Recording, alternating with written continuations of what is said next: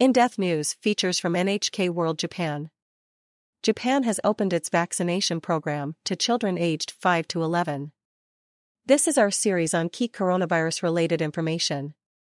Click here to read other installments. Hashtag coronavirus the facts. Find the latest information and answers from experts on everything COVID 19. High infection rate among children in Japan. Authorities in Japan authorized the public vaccination program for children aged 5 to 11 on February 21. Many municipalities began offering the shots for that age group from March. Japan's infection rate has declined, but infections among children remain high. Children under 10 accounted for about 20% of all cases in the first week of March. Children receive reduced doses. The child vaccine contains one third of the Pfizer dose given to people aged 12 or older.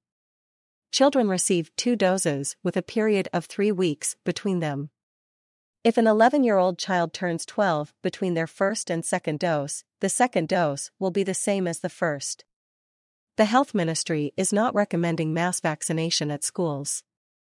Coupons are being sent by municipal governments for shots to be administered at vaccination centers or at individual clinics. Personal choice.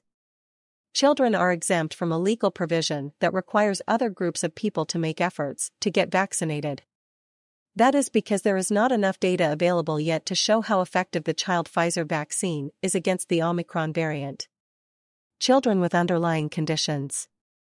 Children with respiratory and other underlying health problems are being urged to get vaccinated in a bid to minimize their increased risk for severe illness from COVID 19. Parental consent. Parental consent is required for children. Families are encouraged to have a thorough discussion and consult with their regular doctor before deciding to go ahead.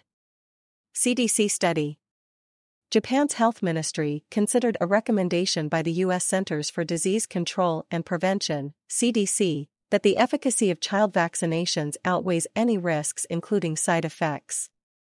Other countries, including Canada, France, and Israel, have rolled out vaccination programs for children. In Britain and Germany, only children with a high risk of developing severe symptoms and those who share a household with vulnerable people can receive vaccines. In the US, child vaccinations started in November of last year. The CDC has examined 4,249 cases reported as adverse events as of December 19, by which time about 870 million doses had been administered. It remains uncertain if all the reported problems can be directly linked to vaccines. Of the reported cases, 97.6% were not serious. They included vomiting, fever, headache, fainting, dizziness, and fatigue. There were 100 cases regarded as serious. Inflamed heart muscle affected 11 of the young vaccine recipients, all of whom recovered. Two children with complicated medical histories died, but because their health was in poor condition before vaccination, the fatalities cannot be directly linked. Balancing the pros and cons. Professor Nakayama Tetsuo, a pediatrician and virologist with Tokyo's Kitasato University, says the important thing to weigh up is the balance between the merits of vaccines and their possible side effects. He offers a series of points to consider. Even if infected children have only mild symptoms, they have to stay at home for a long period, which could expose them to physical and mental hardship.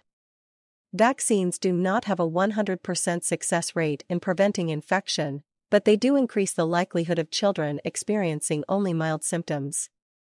When children get vaccinated, there is a reduced chance they will bring the virus home and expose their parents and grandparents.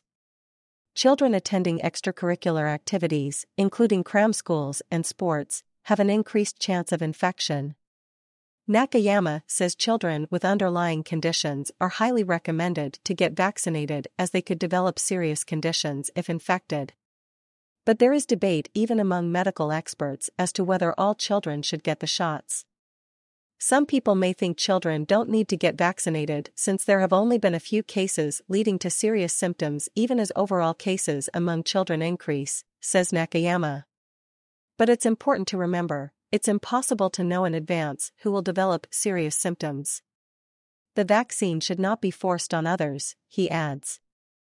People should have access to the right information, understand the science, and then make a decision on their own. Asterisk related article Should Japan follow the US and vaccinate young children? https colon slash slash www3.nhk.or.jp slash nhkworld slash and slash news slash backstories slash 1817 November 17, 2021. This information is accurate as of March 16, 2022. Edited by Nakanishi Now. NHK World. Producer